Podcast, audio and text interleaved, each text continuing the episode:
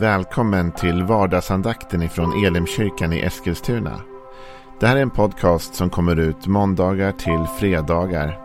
Om du vill veta mer om vilka vi är, vad vi tror på, hur du kan komma i kontakt med oss eller vad vi kan erbjuda dig för någonting så gå in på www.elimkyrkan.com.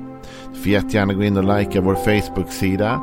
Det är facebook.com elimeskilstuna.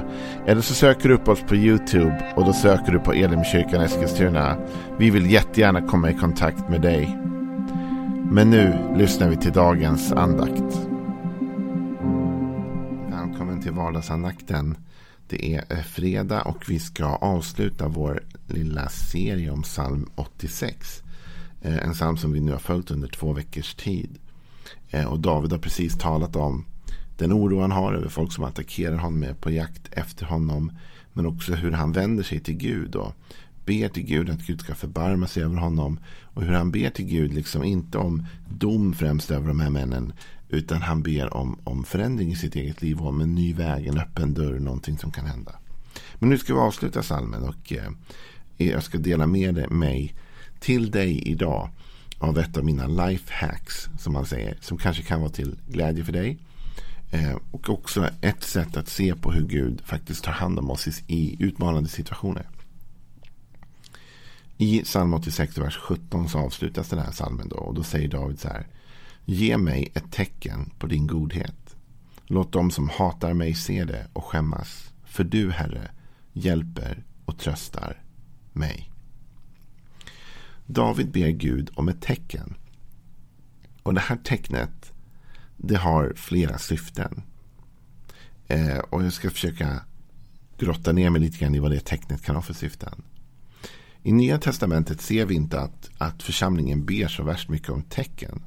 I Gamla Testamentet var det väldigt vanligt att man bad om ett tecken. Man bad om att Gud skulle på något sätt uppenbara sin vilja genom att någonting hände. Eh, och man ser i Gamla Testamentet ibland att profeter har sagt något och så säger folk vad kan jag få för tecken på detta? Vad kan du ge mig för något så att jag vet att det här är tillförlitligt, att det här är sant? Nya testamentet ser vi inte så mycket av det. Därför att i Nya testamentet så har vi den heliga ande i oss.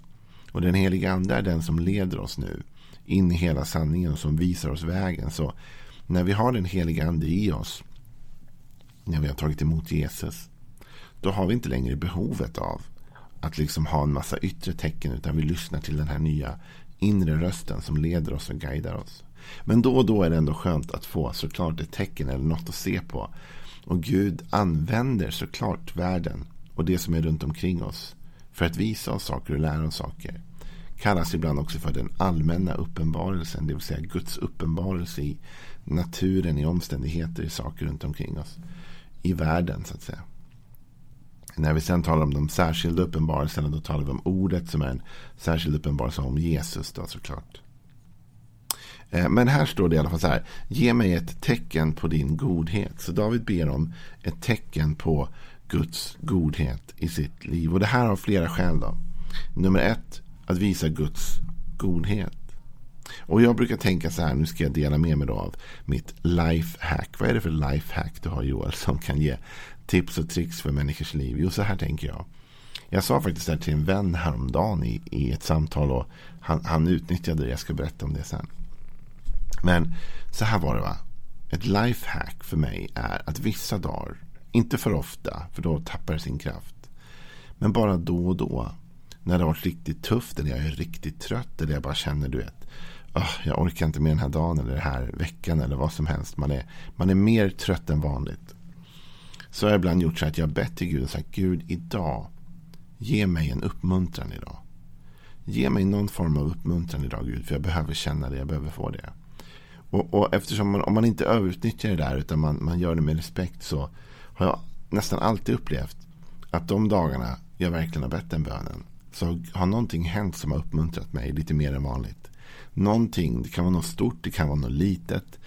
Men någonting under den dagen har hänt som har fått mig att känna tack Gud. Du såg att jag behövde en uppmuntran och du gav mig den uppmuntran jag behövde. Och vad kan det ha för betydelse? Jo, det kan ha den här betydelsen. Att förmedla Guds godhet till mig. Så här säger David. Ge mig ett tecken på din godhet. När Gud gör någonting för oss. När han visar en sån uppskattning, när vi ber om en uppmuntran och Gud ger den till oss. Så visar det hans godhet, eller hur? David är i en tuff situation i livet. Han är i en situation där han är trött. Han är sliten. Han är hotad. Han är jagad. Och han ber Gud, låt mig få se din godhet. Jag behöver få uppleva lite godhet. Jag behöver få lite hopp i, i den formen av att du visar din goda, godhet mot mig så att säga. Eh, och den godheten behöver vi.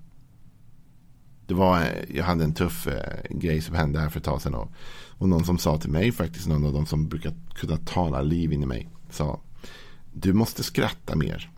Sa de. Du, du måste se till att du skrattar mer, du måste hitta glädje. Och, och, alltså Guds godhet bidrar med glädje in i vårt liv. Så nummer ett, David säger Gud, ge mig ett tecken så att jag kan se din godhet och känna hopp igen. Så att jag kan se din godhet även i den svåra situationen, den mörka dalen. Även i den, den här tuffa tiden. Så vill jag se din godhet. Och det här är kanske en bön som hela världen behöver be just nu. Med tanke på att vi går igenom covid och vi går igenom så utmanande tider för mänskligheten. Att vi kanske skulle behöva be Gud. Låt oss få se din godhet i detta. Gud, vi vet att vi inte kan bara kanske liksom, vi kommer inte kunna hasta igenom det här. Det här kommer ta sin tid. Och vi är där vi är just nu i världen. Men Gud, visa oss din godhet. Ge oss ett tecken på din godhet. Visa att du är med. Så det är det ena, att vi själva får får trygghet i Guds godhet, i att Gud är med oss. Och jag berättade det här för en person som jag sa, jag sa till honom för ett tag sedan, jag skrev ett lifehack och fick ett sms dagen efter så sa han att du, jag, jag använde mig av ditt lifehack igår. Och jag ska inte gå in på vad han sa till mig. Men jag kan bara säga att han hade upplevt att han fick en stor uppmuntran den dagen. Någonting som han inte hade räknat med eller planerat för hände. Men tillbaka nu till David. Vad är det mer som det här tecknet ska göra? Jo, en sak som är intressant och som faktiskt blir en del av lösningen på hans problem. Det är så här. Så här läser vi i eh, Psaltaren 86 och vers 17 igen. Då. Ge mig ett tecken på din godhet Låt dem som hatar mig se det och skämmas. Så här säger David. Gud, ge mig ett tecken på att du är god. Visa din favör i mitt liv. Gör någonting gott för mig. Och gör det så tydligt och så stort. Indirekt säger han det. Så att de som hatar mig ser det. Okej. Okay. Så David ber nummer ett här. Gud, jag vill att du gör något gott för mig. Och jag vill att du ska göra det så pass stort och så pass synligt. Att andra människor kan se det goda du gör i mitt liv. Så att David säger det här ska inte bara vara något liksom Gud du gör som är, som är i det tysta, i det dolda. Utan nu Gud behöver jag att du kliver in och visar din godhet för mig. Och att du visar den på ett upphöjt sätt. Att du visar det så att det syns och hörs. Inte bara i min närmsta krets heller av de som gillar mig. Utan de som hatar mig. Och det här är en jobbig sanning. Men får vi vara lite ärliga idag. på vardagsandakten. Det finns ju människor som inte gillar dig. Eller hur? Eh, och det finns människor som inte gillar mig. Och det är väldigt svårt att liksom acceptera det ibland. Och det, det är sådana grej som vi inte riktigt förstår. För vi tycker ju ofta själva att vi är ganska bra. eller trevliga. Eller vad man nu ska säga. Vi kanske själva har svårt att förstå att någon inte skulle gilla oss. Men det finns människor som inte gillar dig. Och det finns människor som inte gillar mig. Så, så är världen. Eh, och David säger till och med i hans fall att det finns människor som hatar honom. Så han vet att det finns, han har inte bara fans där runt om i Israel. Han vet att det finns människor som hatar mig. Han vet att han har våldsmän som är ute efter honom. Och nu säger han till Gud, Gud, jag vill att du gör något gott för mig. Och jag vill att du gör det så tydligt och så stort. Att det syns och hörs. Jag vill att det märks. Och jag vill att de som till och med hatar mig ska se det du gör i mitt liv. Och att det ska få dem att skämmas. Så det ska skapa, liksom, när de ser det goda som Gud gör för David och de förstår att det är Gud som verkar och hans vägnar. Så ska de skämmas över att de har varit så emot honom. De ska känna att okej. Okay. Och så backa undan. Skämmas, må dåligt över det. Men det finns också en sak till som David inte visserligen säger i den här salmen. Men som jag tror är en effekt av detta. För när David talar här om att de som hatar det ska se det. Och de ska skämmas när de ser att Gud faktiskt Välsigna David. Du vet, det blir ju så om folk säger du, du gör fel, du bla bla bla. Men så lägger Gud sin välsignelse på ditt liv. Då kommer folk säga att okej, okay, ja, okay. han gör kanske inte fel. för varför skulle Gud välsigna om det var så? Hon gör kanske inte fel, för varför skulle Gud välsigna då? Och så får man skämmas. Men vet du vad? En sak som David inte säger, men som jag tror, det är det här. Att det också avskräcker hans fiender. Jag tror att David vet att om Gud gör något stort för honom, visar sin favör, visar sin godhet över hans liv, så kommer det också avskräcka hans fiender. Hans fiender kommer bli jättenervösa när de ser att Gud är med honom.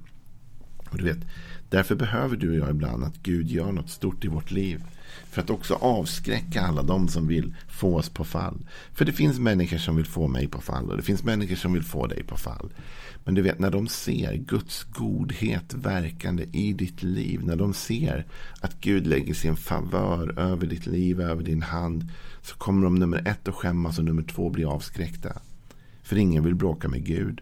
Eller hur? Ingen vill det. Och du är inte Gud och jag är inte Gud. Men om de ser Guds favör över vårt liv. Så förstår de att Gud är på vår sida.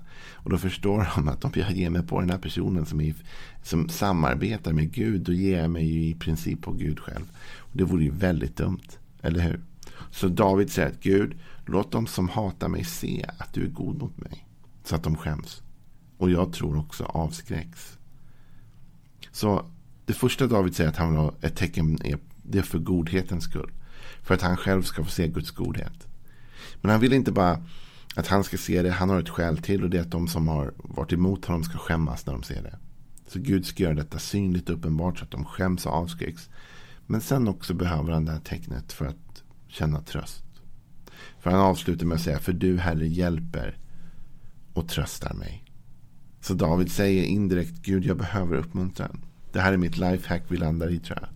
Ge mig tröst. Ge mig en uppmuntran. Jag behöver någonting Gud som låter mig känna att du är med mig. Jag behöver någonting Gud som låter mig känna att du är på min sida. Jag behöver detta Gud. Så hjälp mig, stöd mig, ge mig detta. Så jag vill säga till dig idag. Våga be Gud om ett tecken, om en uppmuntran, om ett stöd. Om du är trött nu, sliten. Varsågod, använd mitt lifehack. Säg till Gud, Gud, just idag eller just i den här perioden av mitt liv, den här stunden eller den här tiden. Jag behöver en extra uppmuntran av dig. Och låt det vara synligt, låt det märkas. Låt de som är emot mig se det. Att din nåd och favör vilar över mig. Och jag vet att Gud kommer göra det. För han är mån om att hjälpa dig. Och han bryr sig om dig och han älskar dig. Ha en välsignad fredag.